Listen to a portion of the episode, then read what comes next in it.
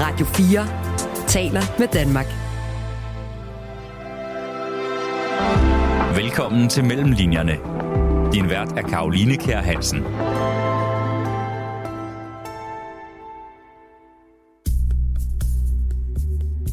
Jeg tror, research er vigtig, øh, men jeg tror også, det er vigtigt at slippe den.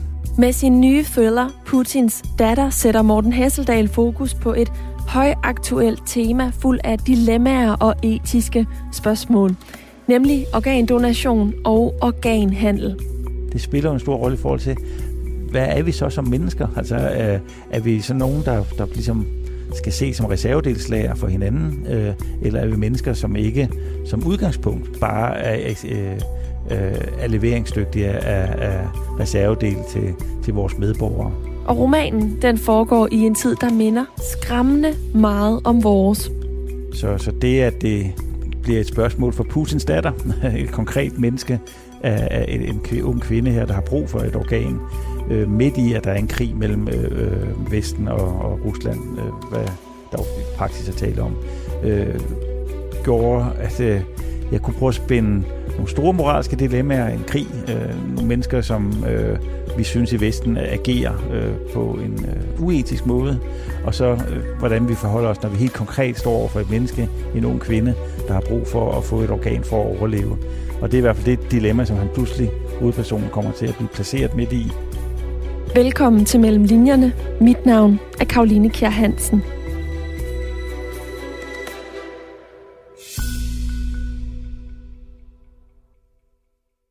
Morten Hesseldal, i øh, hvor høj en grad er du inspireret af virkeligheden til din nye roman Putins datter? I meget høj grad. Altså, øh, virkeligheden er ligesom det brændstof, som jeg trækker på, når jeg skriver romaner. Øh, men øh, det er jo også fiktion, så derfor så skal der findes på noget. Der skal være en historie, som, som ikke er sand. Øh, den behøver ikke at være, at være løgn, men den er jo opfundet til lejligheden. Men, men for mig er det virkelig en attraktion, at jeg kan placere den historie oven på en virkelighed, som øh, vi alle sammen kan genkende. Mm.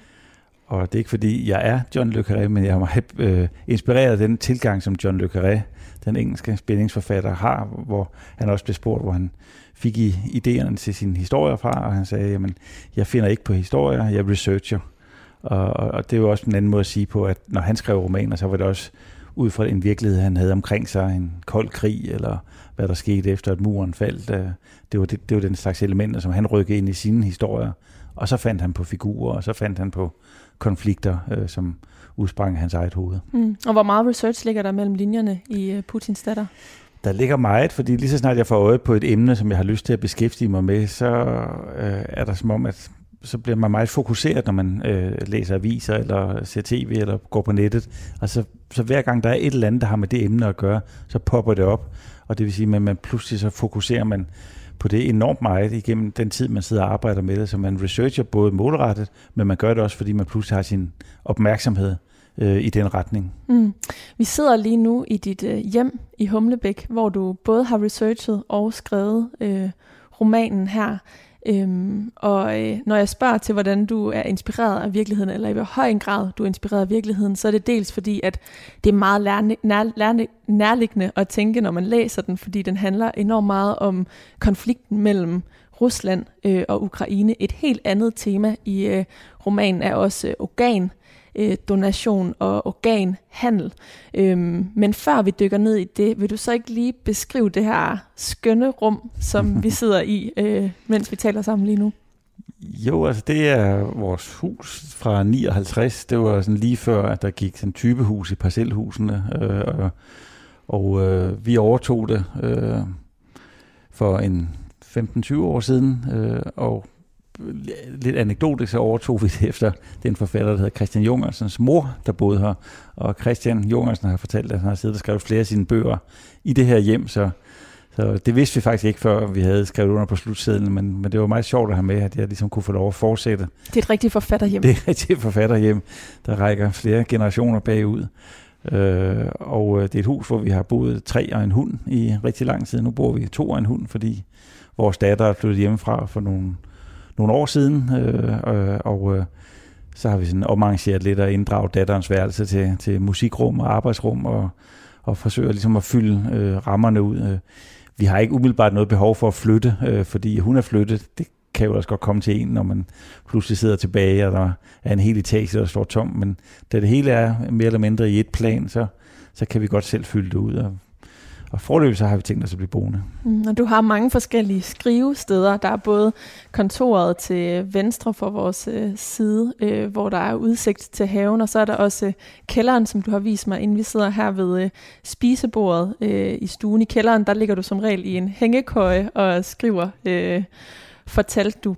Men Putins datter er altså blevet til i det her øh, hjem, og Putins datter er en selvstændig efterfølger til Malins forår, som udkom i øh, efterår, efterår som udkom i øh, 2020. Øh, Hvad var det, der gjorde, at du fik lyst til at gribe fat i noget, der handler om Rusland og Ukraine? I virkeligheden jo før vi, gik, vi så, der var, der var en krig, der opstod, og det var noget, der virkelig kom til at fylde i alle vores øh, hoveder. Det er jo noget, du har grebet fat i før, fordi at det som sagt er en efterfølger til den her bog, der udkom for, øh, for tre år siden. Så vil du prøve at tage os med tilbage til det, du observerede i virkeligheden, der gjorde, at du fik lyst til at hive fat i, øh, i det? Altså, det, som øh, motiverer mig til at skrive bøger, det er underlige ting i verden. Noget, jeg ikke forstår. Og der er virkelig mange underlige ting, og virkelig meget, jeg ikke forstår. Meget, jeg kunne have lyst til at ligesom, dykke ned i. Øh, krigen på Balkan, eller øh, islamisk fundamentalisme. Og der, da jeg skrev Marlins efterår, så var det øh, en forundring over, hvad der skete i Ukraine på det tidspunkt, hvor vi oplevede det, der hed den orange revolution. Øh, vi kan formentlig huske den her øh, gasdronning, der ligesom med sine øh, sjove flætninger, som trådte frem øh, på vores tv-skærme, og vi kan huske de, øh, de demonstrerende øh, studerende øh, øh fra, fra Ukraine.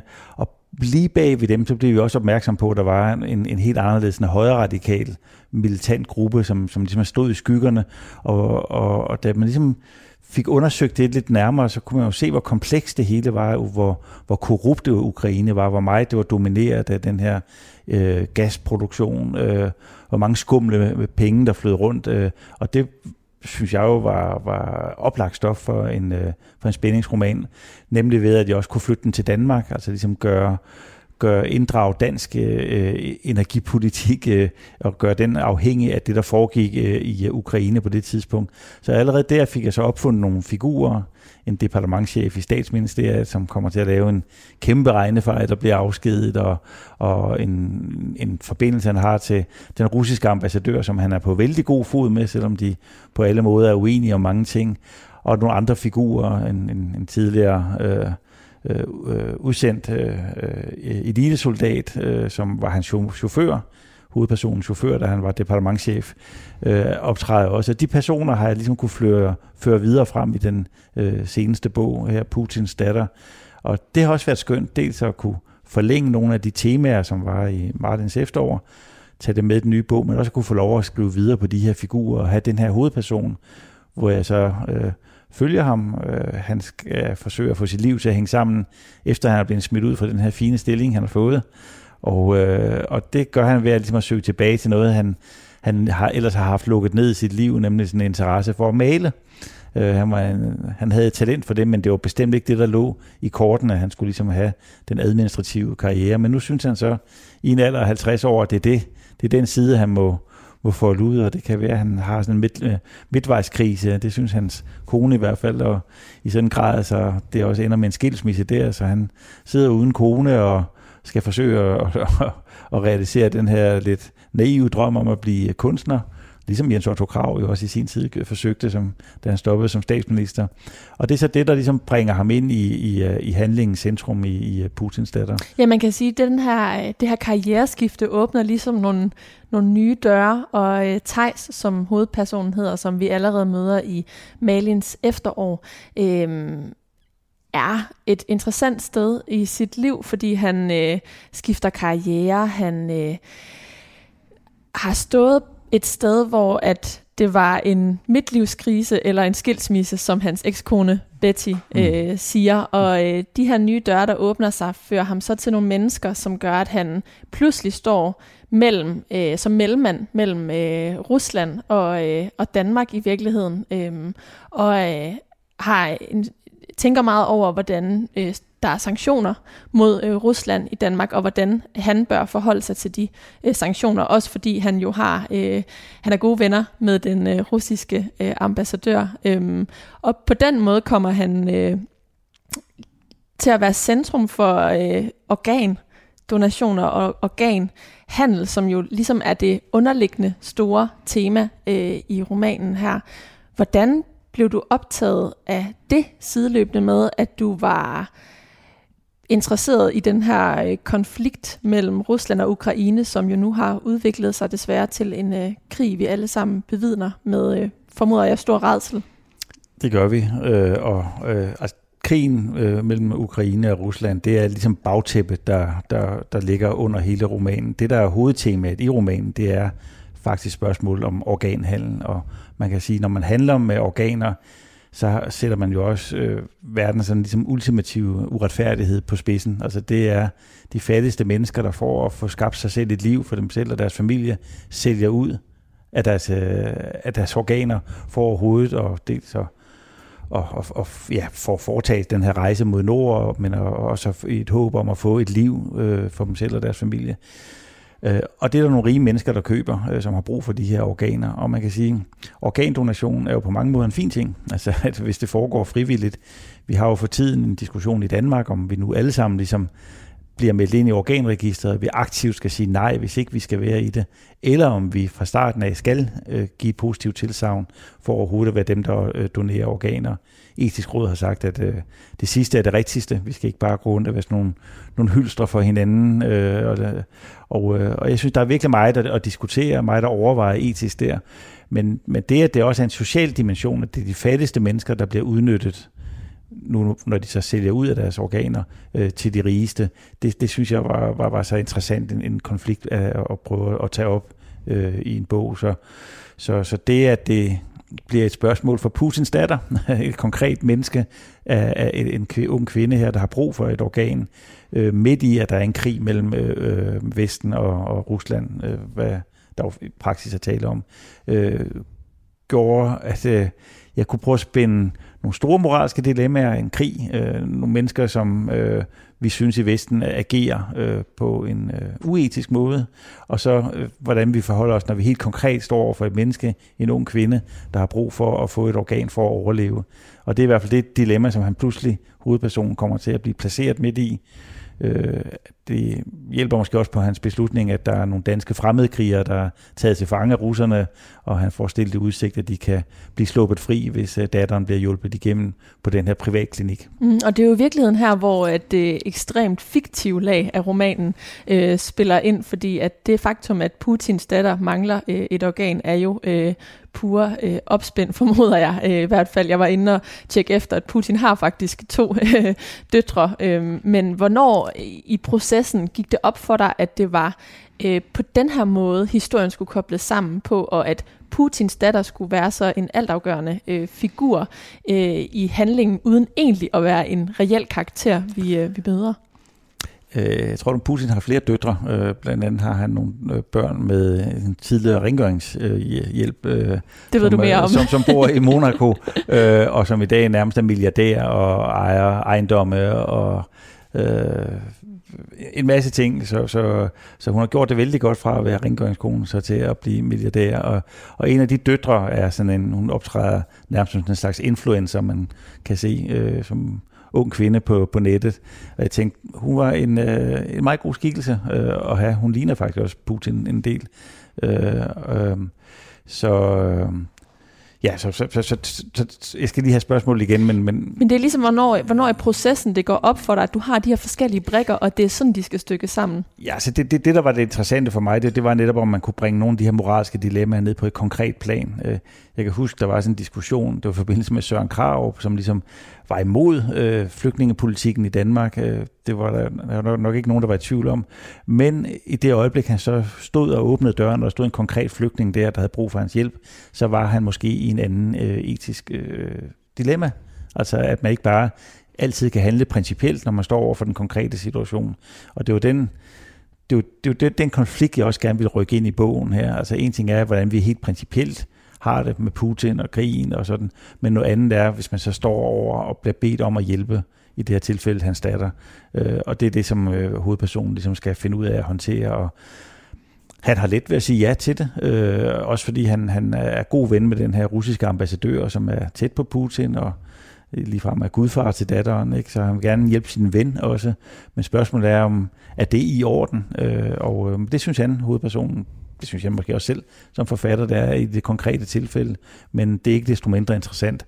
Og det, der så gør det spændende, øh, det er, at, at, at hele den her øh, handel og donation foregår i det ekstremt øh, kriminelt miljø, øh, fordi det at handle med, med organer er ulovligt. Øh, du må gerne donere organer, men du må ikke øh, handle med det. Øh, så, så, så det er simpelthen forbudt, at det foregår øh, på, på, på klinikker øh, i, i, for sådan kriminelle øh, øh, områder. Øh, og og det, det er så det, der ligesom får spændingen til at accelerere, at det bliver farligere og farligere at dykke ned i det. Mm. Og det er øh, enormt spændende at følge øh, som læser, og giver også indtryk af, at det er et emne, som du ved enormt meget øh, om. Jeg kunne godt tænke mig, at du skulle læse lidt højt for øh, lytterne, så de lige får en fornemmelse af, hvordan det blandt andet udspiller sig i øh, romanen her. Jeg skal gøre et forsøg. Jeg er ikke nogen kløgt oplæser, men nu gør jeg det. Det er fra kapitel 24. Han kører ind på parkeringspladsen og stopper i skyggen under en palme. Så længe han kører der bjergvejene, bliver han kølet af vinden. Men i samme øjeblik han stopper, indhentes han af den sydspanske varme. Vasil lægger hjelmen foran sig på tanken og lyner læderjakken ned. Motoren knitter under ham, og han slår støttebenet ud og stiger af. Bussen er stoppet foran et hotel, der har set bedre tider. Visne blade er født ind i en dynge under indgangsportalen. Malingen skaller af facaden, og der kommer ingen portere ud og tager imod de nyankomne. Han tager kikkerten. Han har haft en rem om halsen, op til øjnene og ser passagererne stige ud. De ligner soldater fra en tabt krig. Humpende, med ansigter i smerte og forbindinger om hovedet, som om de har fået et øje skudt ud, eller sammenkrøbende, som om de er blevet truffet på, som om de er blevet truffet på kroppen. De hjælper hinanden ned fra bussens høje trin til den lederede asfalt. Han tæller 23 mennesker i billigt tøj og med blege, sorte ansigter. I en lang række slæber de sig op ad trappen og forsvinder ind gennem glasdørene under skiltet Malaga Beach House, Fun and Son. Den sidste person har forladt bussen, trækker døren i og kører ud fra parkeringspladsen. Vasil ser efter den, mens han tager lederjakken af og lægger den på sadlen. Han lejede jakken sammen med motorcyklen, da han ankom til Malaga dagen forinden. En splinter ny Suzuki med masser af kræfter til at klatre op ad bjergvejene i Malagas bagland. Tak, Morten Hesseldal. Og det passagen skildrer her er jo første udsyn til den her, det her sted, hvor organ øhm, handlen finder, finder sted. Og operationerne. Lige konkret, præcis. Ja. Og de øh, går ind til stedet øh, lettere ængstlige og kommer ud øh, humpende og, øh, og i smerte. Hvordan har du researchet i, øh, i det her emne? Fordi øh, det her er blot en enkelt lille del af, af, af det tema øh, i bogen, det bliver langt større udfoldet, også blandt alle de, øh, vi kommer omkring alle de mænd, øh, bagmænd, der er øh, forbundet med at drive sådan en ulovlig virksomhed. Øh, så det, det er gennemgående øh, for romanen, og det må have krævet et stort arbejde, formoder jeg. Der ligger et lang række rapporter øh, på nettet, som øh, organisationer, som arbejder og bekymrede over det her område, har ud, udfærdigt. Så der kan man læse op, hvor omfattende det er, og på hvilken måde det foregår, hvilke typer organer det er muligt at transplantere. Andre organer kan du kun transplantere, hvis personen donoren øh, dør. Øh, et hjerte, hjerte og lever blandt andet. Et hjerte og lever øh, for eksempel. Øh, den her klinik er leveringsdygtig i det hele. Den holder til i, i noget, der bliver kaldt et sort hotel, øh, og det er sådan en maskine, man bruger til at vaske øh, typisk øh, narkopenge eller sorte penge hvide. Et hotel, som øh, til synligheden har en kæmpe omsætning hver eneste dag, øh, fuldt booket op, gang i restauranterne, øh, men der er ingen mennesker til stede. Øh, og når det så har kørt nogle år, det her hotel, og til synligheden har haft den her store omsætning, ja, så sælger man så hotellet, og øh, man kan jo demonstrere, at der har været fuld belægning. Øh, det er ikke særlig slidt, for der har aldrig boet nogen der, men i den mellemtid, hvor den omsætning har været der, har man kunne få vasket alle de her penge rene. Så jeg tog ligesom ideen om sådan et sort hotel, Øh, og så sagde at det kunne også være rammen for, for det her privatklinik, hvor man foretager de her øh, operationer. Øh, øh, så, så der var ligesom flere skumle øh, brækker, der, der, der, der faldt på plads her. Mm. Og det har jo også krævet en vis fantasi, så at kunne skabe de her karakterer, der vælger at, øh, at engagere sig i sådan et øh, foretagende. Hvordan har du øh, skabt dem og kunne leve dig ind i, i den slags mennesker? Der, altså det er jo øh, nogle af de centrale sådan, iværksættertyper, der ligesom har, har drevet det her frem. Der er jo masser at blive inspireret af derude. Iværksættertyper, der er jo fuldstændig fokuseret på at få deres virksomhed op at stå øh, og få den belånt eller få trukket investorer til, så man ligesom tænker, de, kommer, de lever i en helt anden verden end os andre. De bruger nogle regnemaskiner, vi andre slet ikke kender, og de får nogle beløb øh, banket op af jorden, endnu, endnu inden de er fyldt 30 år. Ikke? Altså nu så man den unge kvinde, der fik en stor dom her, hende der blev kaldt ligesom den kvindelige øh, øh, Steve Jobs, øh, og øh, Øh, og det viser at være en totalt tom forretning, hun havde. Hun havde opfundet, påstod hun, sådan et, et system, der kunne øh, lave meget avancerede analyser bare ved hjælp af en enkelt bloddråbe. Øh, det viser at være få fidus, og hun fik trukket de fineste mennesker ind, øh, Richard Nixon og en hel masse, øh, øh hvad hedder han, den store investor, Warren, øh, øh, ja, stor amerikanske, øh, en af verdens rigeste mænd, øh, var en del af hendes øh, bestyrelse. Så, så det er ligesom at kunne gå ud og påstå, at nu har man en forretning og en forretningsmodel her, som ingen rigtig får tjekket, det er jo en meget, meget avanceret form for pyramidespil, man laver der, hvor man trækker en masse penge og, og til sig og får en større og større værdi ud af det, som forsvinder det øjeblik, nogen beder om at, at kigge ned i og se, hvad er det egentlig for en forretningsmodel, du har? Hvad er det for en teknik, du påstår, du har udviklet? Og i tilfælde med den her kvinde her, den amerikanske kvinde, så var der intet i det. Det var rent bluff.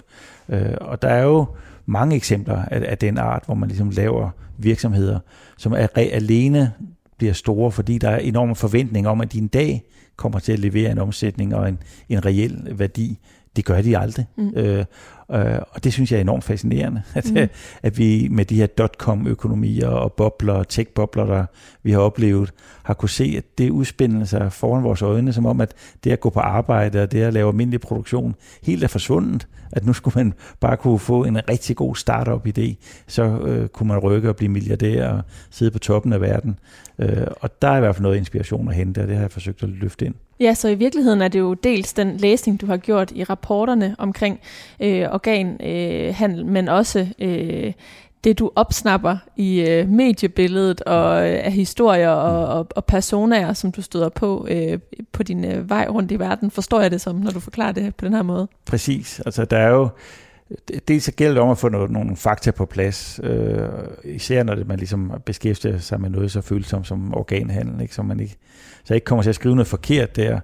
Øh, og dels så gælder det også om at prøve at få nogle figurer og nogle problemstillinger ind, som de fleste af os skal relatere sig til på en mere sådan øh, principiel plan.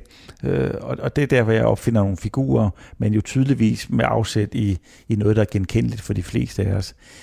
Jeg tror, research er vigtigt, øh, men jeg tror også, det er vigtigt at slippe den, øh, fordi det her, jeg forsøger ikke at skrive fagbøger, jeg forsøger at skrive nogle bøger, som er spændingsromaner, som læseren forhåbentlig finder spændende, med nogle figurer, som man kan leve sig ind i. Øh, og derfor skal det ikke være tyngende for meget øh, faglig viden, fordi det er ikke det, der er meningen med det, men det skal være overbevisende. Man skal tro på, at der findes et hotel, der ser sådan ud, at man kan lave en startup virksomhed som den, jeg beskriver i, i, i bogen. Det, det skal være troværdigt, ligesom figurerne skal være troværdige. Øh, men, men men det skal ikke være mere end det. Mm. Så, så det, det, derfor så er fiktion, det er løgn, men det skal bare overbevise. Mm. Organdonation er et øh, tema, der går igen i øh, fiktive universer lige for tiden. Blandt andet er der den her øh, store øh, tv-serie på øh, TV2, øh, DNA. Øh, hvor vigtigt er det her emne øh, i tiden lige nu? Altså, hvor vigtigt er det, vi forholder os til organhandel, organdonation øh, i dag her nu, og, og i hvor høj grad kan, kan fiktionen hjælpe os øh, til at beslutte, hvordan vi har det med, med noget så øh, på den ene side principielt, og øh, på den anden side øh, meget konkret? Det fylder en større og større, øh, spiller en større og større rolle for os. Altså dels er der flere og flere flygtninge, som har brug for penge og er klar til at sælge øh, ud af sig selv. Øh, afrikanere, der vil mod nord og have et bedre liv, så der er flere, der byder sig til. Øh, men der er også i den vestlige verden øh, en, øh, en, en oplevelse, man bliver pludselig opmærksom på, at det er en mulighed, at jeg kan få forlænget mit liv, jeg kan få forbedret mit liv, mine børn kan få forlænget deres liv, ellers så vil de måske omkomme eller, eller få et øh, dårligere liv. Så pludselig kan jeg indgå i sådan en handel. Øh, og øh, det er jo enormt øh, grænseoverskridende. Altså, øh, også fordi teknikken jo bliver bedre og bedre selvfølgelig, som teknik jo altid gør. Så pludselig så bliver der flere og flere muligheder. Og det er grænseoverskridende, og vi bliver nødt til at forholde os til det. Vi bliver nødt til at forholde os til det, om at spørge os selv, om det er en attraktiv mulighed, og hvis det er det, under hvilke former er det så en attraktiv mulighed? Skal det være mulighed for alle? Skal der være, øh, er det acceptabelt, at der er penge mellem dem, der sælger ud af deres organer, eller skal det, som det er nu, kun være noget, man kan give øh, gratis fra sig? Øh, alle de her spørgsmål, synes jeg er værd at diskutere. Og der synes jeg, i det her tilfælde, og i hvilke andre tilfælde man kan komme i tanke om, der synes jeg, at fiktion, romaner er smadret gode eksperimentarier. Altså med alt det, der sker omkring os, så er, må man jo sige, at vores verden jo slår koldbøtter hele tiden. Klimabekymringer, flygtningestrømmen, øh, internationalisering. Øh, der, der er så meget, der ligesom rykker ved vores liv, og vi har brug for at få tingene på plads. Vi har brug for ligesom at få det, få det få det vendt i vores hoveder, og der synes jeg, at romaner er virkelig gode til det.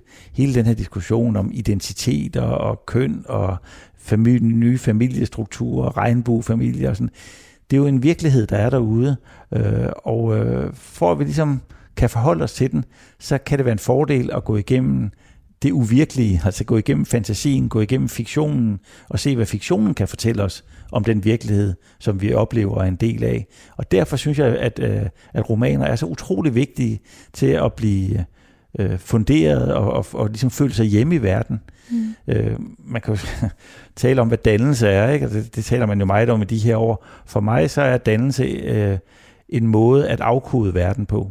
Øh, at man ikke bliver øh, angst øh, og fremmedgjort, som det hedder, at man, at man ikke føler sig skubbet ud af alle de omstændigheder og fænomener, der er derude, men at man faktisk bliver i stand til at kunne afkode, at når man taler om kønsidentitet, så er det sådan, og når man taler om flygtninge, så er det sådan, og når, altså, så man får tingene på plads. Det gør ikke, at problemerne øh, forsvinder, men det gør måske, at man ikke reagerer over for problemerne med panik eller øh, forfalder til konspirationsteorier, eller ligesom melder sig ud af verden, fordi den bliver for som et sted, hvor jeg ikke føler mig hjemme.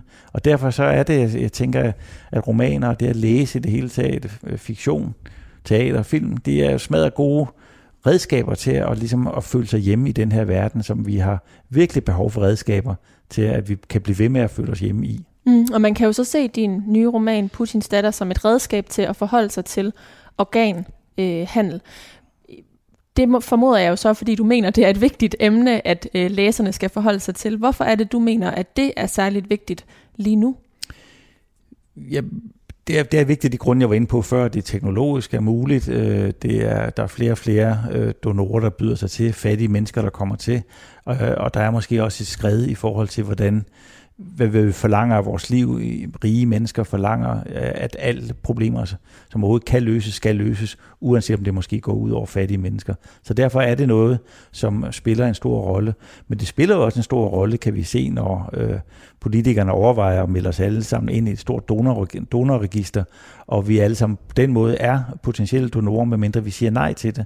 Det spiller en stor rolle i forhold til, hvad er vi så som mennesker? Altså, øh, er vi så nogen, der, der ligesom skal se som reservedelslager for hinanden, øh, eller er vi mennesker, som ikke som udgangspunkt bare er, øh, øh, er leveringsdygtige af, af reservedel til, til vores medborgere? Mm. Øh, skal det være et, et valg, vi laver øh, helt øh, åbenlyst, eller er det noget, staten gør for os ved at melde os ind i et generelt register?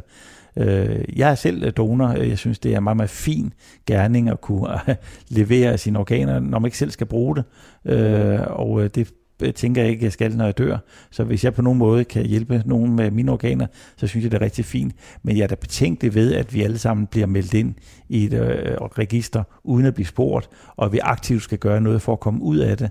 Ligesom jeg er betænkelig ved, at man skal overlade det til vores øh, pårørende og tage stilling til det. Jeg tænker, at hvis de har mistet det nærstående, så har de rigeligt at tænke på i den situation, til at de også skal tage stilling til, om man skal øh, transplantere et hjerte eller en nyre eller andet. Øh, så, så det synes jeg også er, er et konfliktfyldt område, og det synes etisk råd og det også, siden øh, de udtaler sig, som de har gjort i en aktuel betænkning. Du lytter til Mellemlinjerne på Radio 4. Morten Hesseldal, vi har talt om, hvordan du har øh, hapset fra virkeligheden, eller i hvert fald lavet dig inspirere fra, øh, fra virkeligheden og den politiske situation, som øh, vi står i lige nu, den etiske situation, nogle mennesker står i med, med hen, hvad, hvad angår organer. Øhm, men da jeg læste Putins datter, så øhm, blev jeg egentlig også nysgerrig på, om du øh, stjæler eller er inspireret fra din egen lille virkelighed, altså dit eget lille øh, privatliv. Øhm, der er jo Tejs hovedpersonen, som øh, er øh, en fyret øh, departementchef øh, ved øh, Finansministeriet. Øhm, du har selv en kæmpestor karriere øh, bag dig. Øh, nu, nu, nu nævner jeg bare i flæng teaterchef øh, ved det Kongelige Teater, senest administrerende øh, direktør for øh, Gyldendal. Du har været administrer administrerende direktør for Dagbladet øh, Information, kulturdirektør øh, i DR, øh, og sideløbende har du altså siden øh, 1992 skrevet 14 øh, romaner. Det her er din øh, 14. Du debuterede allerede i 1986 med øh, tegneserien øh, Et spørgsmål om Wagner, er det ikke korrekt jo, øh, læst op? Det er, det er, det er et omfattende CV, du har. Jeg er mm. meget øh, imponeret. Øh, men du har jo selv haft den her store karriere sideløbende med dit kunstneriske virke, og der kunne det jo være nærliggende at drage en parallel til Tejs, der, øh, der bliver afskedet som mm. øh, departementchef, og så øh, hengiver sig til øh, malerkunsten samtidig så er der også en forfatterskikkelse i øh, romanen øh, Tommy, øh, som øh, ikke har nogen stor fantasi, men altid researcher sig til sine øh, historier. Så jeg fik lidt følelsen af, at du måske sådan har nappet lidt fra dig selv, til de, altså puttet lidt af dig selv i nogle forskellige øh, karakterer. Sideløbende med, du jo så også er i høj grad inspireret af eksempelvis øh, øh, virkelige skikkelser som øh, Putins øh, datter. Vil du fortælle lidt om, hvordan du øh, bruger dit eget liv øh, i bøgerne? Men det gør jeg da i høj grad, og i alle figurerne, fra skurkene til øh, dem, man holder med, heltene, øh, så trækker jeg da på sider af mig selv, øh, og, og det, som jeg har gennemlevet, øh, det er aldrig en til en, men der er altid noget af mig til stede i dem. Øh, øh, da jeg blev sparket ud fra Gyldendal her for, for en fem måneder siden, så kan man jo godt se det som en parallel til, hvordan hovedpersonen mister sit job i, i bogen her. Men bogen her var nu skrevet lang tid forinden. Øh, men det kan også ses som et udtryk for, at jeg godt vidste, hvor det bare hen. Altså, jeg stod jo og havde min stilling i Gyldendal og ville nogle bestemte ting med, med forlaget, og i stigende grad så ville bestyrelsen noget andet, og så er det jo sådan, at, at så er det bestyrelsen, der, der trækker det længst, der står det er dem, der bestemmer, og så må direktøren jo så gå sin vej, og det har jeg da sådan helt afklaret med, at, at det er sådan, det er. Det er klart, det er en, øh, det er en omvæltning, når man pludselig har siddet og haft det store ansvar, så ikke at, at have det længere. Det, jeg ved ikke, om jeg bliver smidt under bussen, jeg bliver i hvert fald smidt af bilen, øh, og, og på den måde ligesom skal finde et nyt fodfæste. Så, så det kan jeg bruge romaner til selv. Altså jeg kan skrive om det. Øh, det kan være, det bliver næste gang. Øh, nu foregreb jeg det så lidt ved at skrive den her. Men det jeg konkret gjorde, da jeg stoppede på Gyldendal, det var, at jeg købte en billet til La Paz i Bolivia og tog afsted et par uger efter og har rejst rundt der i tre måneder med rygsæk fra Bolivia til Ecuador, øh, Peru og Ecuador til Colombia. Og det har været fantastisk. Jeg kan anbefale hver, der pludselig står i, i sådan en situation i sit liv, hvor man mister noget, man har knoklet for, øh, og skal ligesom finde ud af at sætte kasketten på en ny måde, og tage ud og rejse, øh, og øh, det gør, at man dels undgår at sige noget uforsvarligt i situationen, men det gør også, at man øh, finder sine fødder igen. Øh, og det gjorde jeg i hvert fald, når man sådan vandrer afsted der 4.000 meters højde igennem mange dage, så, så øh, ser man, at virkeligheden kan være en anden end den arbejdsvirkelighed, man, man kommer fra, og at der absolut ikke er nogen grund til at være, hverken bitter eller fortørren, men ligesom sige, det var det. Øh, jeg kan gøre nogle andre ting, og det er det, jeg for, forsøger at gøre ved at, at skrive øh, romaner. Øh, jeg skal ikke være direktør mere, øh, men jeg skal gøre en... Det er også på tide, du holder en pause for det, vil jeg sige. Efter Ja. se. Altså, det er, jo, det er jo helt vildt, Morten, hvad du har, øh, hvad du har lavet. Du har også været forlagschef og direktør fra Høst, øh, for Høst og Søn og Hans Reisels forlag. Øhm, så øh, altså, jeg tænker næsten kun, det kan være tiltrængt med, med en lille pause, ligesom Thijs jo også får. Så bliver han jo så bare en kæmpe stor kunstmaler, der sætter billeder til mere end 200.000 på, øh, på no time. Men det er jo det, man kan gøre i, i fiktion. Man kan drømme om noget, der er, er, er endnu større end det, man selv er i stand til at præstere. Øh, nej, jeg har været direktør, siden jeg var i slutningen af 20'erne, og det er skønt at være direktør, fordi man kan øh, få ting til at ske, man kan arbejde sammen med en masse vidunderlige mennesker, og man føler jo ligesom, at, øh, at, at ting forandrer sig, fordi man er der. Øh, og man er der jo i kraft af positionen. Men det er også enormt anstrengende. Man har det med sig altid. Øh, Og da jeg ligesom gik rundt der i Andesbjergene, og pludselig gik op for mig, at nu skulle jeg ikke være direktør mere. Det var en kæmpe lettelse. Det var som om, jeg kunne flyve. Ikke? Altså, fordi det er jo også enormt ufrit at være, at have det ansvar. øh, At hele tiden vide, at der er et eller andet, man skal adressere. Et eller andet, man ikke kan lægge væk. Øh, Så nu prøver jeg at lægge det væk. øh, Og øh, forløbet, så har jeg det, det rigtig fint med det. Mm. Jeg håber, der kan komme flere øh, bøger ud af det. Øh, må ikke, altså fordi det, som dit CV jo også vidner om, er, at du har været en ekstremt produktiv forfatter ved siden af alle de her store poster, som du har, øh, du har bestridt. Hvordan, hvordan finder du tid til at, øh, at skrive, og jo også i det her tilfælde med Putins datter, for den var skrevet før, at du øh, stoppede øh, på Gyldendal. Så vil du fortælle lidt om, hvordan din skrivepraksis øh, har været? Altså dels så har jeg som udgangspunkt, at det er vigtigt for mig at skrive. Altså, så jeg prioriterer det meget højt. Det er en måde, hvor jeg ligesom kan trække vejret på, hvor jeg ikke skal leve op til andre krav end min egen. Øh, det er et rum, jeg kan gå ind i, som jeg finder både sådan inspirerende og afslappende og stimulerende. Så, så jeg altid gerne vil have det rum. Øh, så har jeg bare haft de der, de der anstrengende jobs ved siden af, som gjorde, at jeg ikke kunne beskæftige mig med det øh, fuld tid. Så den måde, jeg har arbejdet på, det var at være ret grundig i forberedelsen, altså af historierne, så altså jeg havde skrevet synopsen øh, ret detaljeret ned. Så det betød, at hver gang jeg ligesom havde en halv time, eller sad i kystbanen, eller øh, at jeg lige kunne tage den synops frem, og så se, hvad skal der ske i dag? Og så kunne jeg skrive en halv side. Øh, og det gjorde så, at jeg kunne skrive en bog sådan hvert halvandet år cirka, fordi jeg ligesom havde det hele struktureret. Det er en lidt uromantisk måde at skrive på, altså, ikke fordi det er sådan lidt ingeniøragtigt, men det er jo bare det, der var muligt. Nu kan det være, hvor jeg ikke skal øh, besvære mig ind på et arbejde hver dag, at, at jeg kan skrive på en anden måde. Nu må jeg prøve at se, hvordan øh, det så er. Mm. Så når du laver sådan en form for disposition eller miniudgave af bogen, før du begynder at skrive den øh, i fuld flor, øh, hvor lang tid tager det for dig at lave den slags, og hvor meget skriver du i virkeligheden øh, ned øh, for at vide præcis, hvad der skal ske i hvilke kapitler? Øh, det er jo det, som det hedder en proces. Altså, jeg, jeg, der er et eller andet emne, der er spændende. Ukraine, øh, organhandel. Øh. Øh, jeg begynder at, at, at få mere og mere øje på det. Altså lige snart man har besluttet sig for sådan et emne, så ser man det jo pludselig alle vegne. Øh, så samler jeg mere og mere materiale ind. Der dukker nogle figurer op. Her i den seneste bog har jeg kunne bruge nogle gamle, som sagt, som ligesom kunne naturligt føres videre. Figurerne dukker op, temaet er der. Øh, jeg forsøger ligesom at spænde, øh, lave en historie, der bliver tilpas interessant for læseren, fordi det er spændingsromaner, jeg laver. Det, det, det er vigtigt for mig, at man som læser synes, det er spændende, at den forbrydelse, som jeg ligesom lægger ud med at skitsere, at den også, når man når frem til slutningen, er blevet øh, løst. Altså for læseren synes, der er noget tilfredsstillende ved, at når det var butleren, der gjorde det. Altså at man ligesom får den, at det er den aftale, man laver med læseren. Så den mekanik, synes jeg også er vigtigt at få på plads, inden jeg går i gang med at skrive. Så det er jo temaet, og det er figurerne, det er det hele øh, øh, drivet øh, øh, i historien, som jeg får skrevet ned. Og så begynder jeg også at fylde ind i de enkelte kapitler. Jeg begynder måske også at skrive lidt dialog her og der. Øh, og så på et eller andet tidspunkt, så står der kapitel 1, og så begynder jeg at skrive. Og så kan jeg ligesom flytte alt det der forberedende noter, dem flytter jeg ligesom ned i kapitlerne, og så går mm. I gang med det. Og på en måde, så spiser bogen, altså rent faktisk skriver den, den spiser så alle de noter, som jeg har skrevet for inden. Og når alle noterne er spist, så er bogen færdig.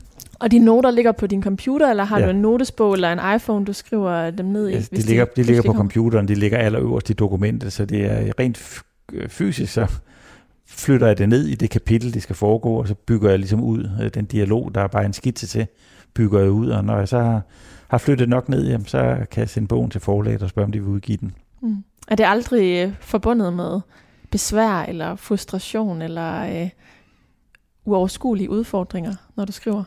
Nej, det, det, det synes jeg ikke. Jeg, synes, det er svært. Altså, øh, jeg, jeg synes, det, det er jo mange timer, og, og der er nogle personer, der ligesom skal fungere på en ordentlig måde, og jeg vil også godt have, at der er en vis kompleksitet, så det ikke er sådan alt for tegneserieagtigt, men, men altså omvendt, så skal de også fungere i de roller, jeg nu sætter dem ind i. Øh, så, så nej, det, det er forbundet med en, en enormt engagement, øh, som jeg glæder mig til at bruge mere tid på. Altså, jeg tror virkelig, at vi bruger for lidt tid på det, som øh, vi ikke bliver bedt om at lave. altså, dronning Margrethe var jo inde på det i en nytårstal for et par år siden, hvor hun sagde, at at man egentlig burde beskæftige sig med noget unødigt. Øh, men jeg tror, mange vil tænke, at det er nyttigt at sidde og skrive en roman, ja, du kan sælge det, bagefter. Men, men ikke i forhold til at gå på et arbejde eller være familiefar. Altså, det, vi er jo, det er jo typisk de to sfære, vi er i. Altså enten så er vi i en familie, og vi gør os umage for at, at leve op til naboens forventninger og vores families forventninger til os, og løber maratonløb og hvad vi nu gør, og går til finere madlavning, for ligesom at, at leve op til det billede, vi gerne vil, vil sende til omverdenen. Det kan være enormt anstrengende. Den anden del af vores øh, virkelighed, det er jo arbejdslivet, ikke? hvor vi ligesom gerne vil lave karriere og vise, at vi kan bestride fine jobs. Men jeg tror, vi virkelig har brug for øh, også at have en tredje rum, hvor vi kan være til stede bare for os selv, hvor vi laver noget, der er unødigt ud fra de to andre betragtninger, ud fra hvad familie og omgivelser forventer, ud af hvad anderledes end hvad arbejdet forventer, men bare giver mening i sig selv.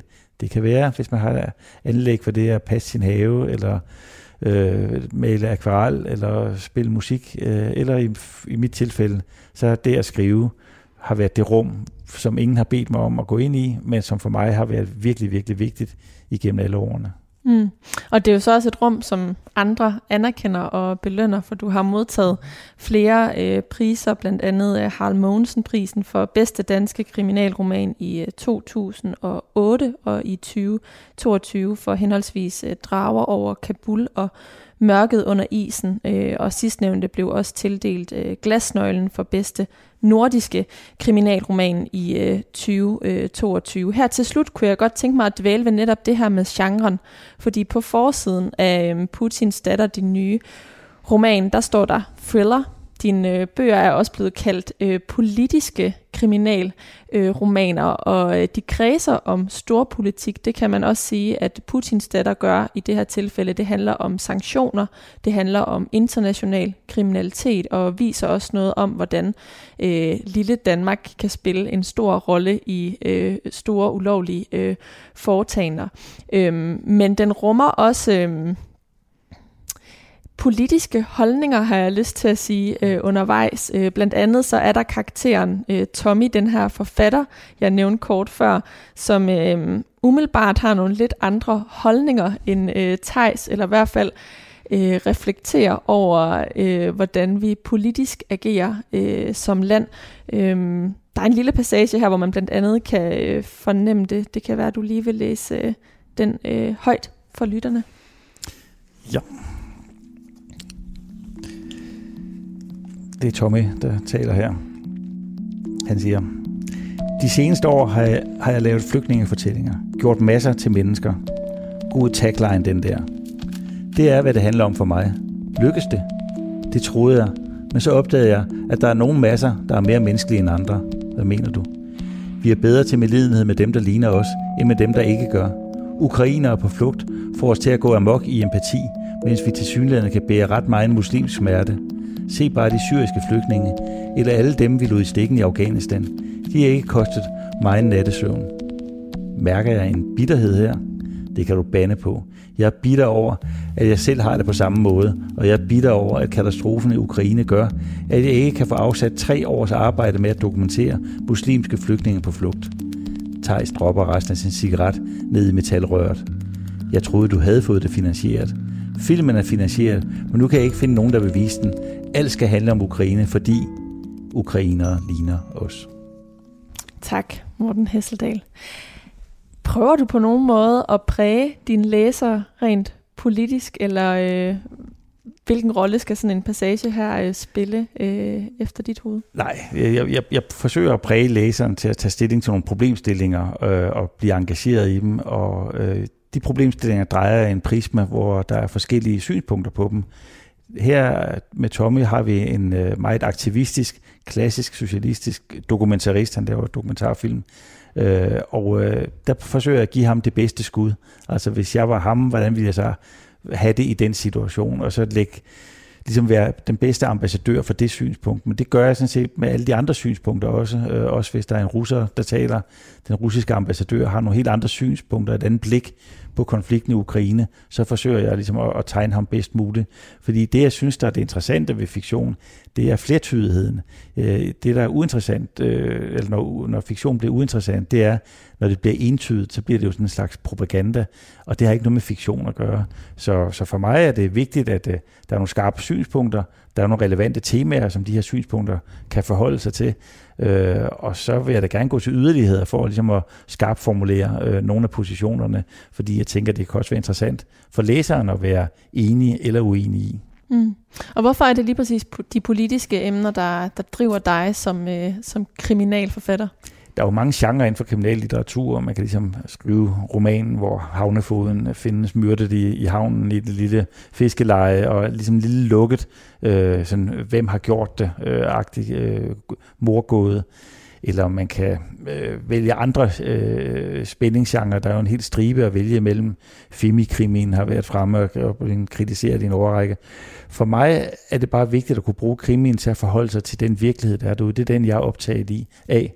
Og derfor er den politiske spændingsroman den rigtige genrebetegnelse for det, som, som jeg har valgt at, at skrive inden under forholde sig til den virkelighed, der er derude, men gøre det i en fiktiv øh, ramme. Mm. Og så er det store spørgsmål, hvad øh, det næste er, du har øh, været optaget af, for jeg ved, at den næste bog faktisk allerede er skrevet på den øh, før omtalte store rejse. Ja, jeg rejste alene, og da jeg ikke rigtig øh, boldte mig på diskotekerne om aftenen, der blev en for gammel til, så havde jeg jo rigeligt af tid, når jeg nu var kommet hjem på hotellerne, og så fik jeg skrevet en ny roman. Nu ved jeg ikke, hvad forlaget vil sige til den, men øh, nu ligger det over hos dem. Øh, og, øh, Men kan du røbe lidt om, hvad, hvad, du har, hvad du har dykket ned i og har researchet i den her gang? Ja, det handler om hævn. Det var bredt emne. Det er meget bredt emne, men det bliver også meget konkret. Ja. Jamen, den vil jeg øh, glæde mig til at læse, når den en, øh, en gang forhåbentlig udkommer. Er det sådan om øh, halvandet års tid, som du plejer at sige, det plejer at tage? Eller kommer du til at spytte dem hurtigere ud nu, hvor du, du har altiden til at skrive? Jeg tænker, at jeg får skrevet mere. Det kan så være, at jeg får skrevet de andre genrer også. Men, men hvornår tingene udkommer, det afhænger jo af udgiverne. Det er de klart klogeste til at vurdere. Ikke? Og nu har jeg sendt den til, til mit forlag, som sagt, modtryk, og jeg tænker, at de tager stilling til, om de har lyst til at udgive den, og givet fald hvornår. Mm. Modtryk er også forlaget, der har udgivet uh, Putins datter, som udkom fredag den 27. januar. Morten Hesseldal, tusind tak, fordi du ville øh, være med imellem linjerne her på Radio 4 i dag og fortælle om dit arbejde med romanen. Tak fordi du kom helt til Humlebæk. det var en fornøjelse. Også en stor tak til dig, som lyttede med. Hvis du kunne lide, hvad du hørte, så er du meget velkommen til at dele programmet med dem, du kender. Du kan også anmelde det inde i din podcast-app, hvis du har lyttet til programmet som podcast. På den måde, så er der mange flere, der kan finde vej til programmet her. Alternativt, så kan du lytte med hver eneste søndag klokken 10 minutter over 12 på her på Radio 4, hvor vi sender en ny udsendelse af Mellem Linjerne. Og programmet, det kan du også altid lytte til som podcast, hvis du søger efter det inde i Radio 4's app, eller der, hvor du plejer at lytte til podcasts. Hvis du har ris eller ros, som du gerne vil dele med mig, så er du meget velkommen til at kontakte mig på mailen mellem linjerne, snablag radio4.dk. Altså det er mailen, du skal sende mig en besked til, og den lyder mellem linjerne, snablag radio4.dk. Linjerne, det er med et J. På genhør.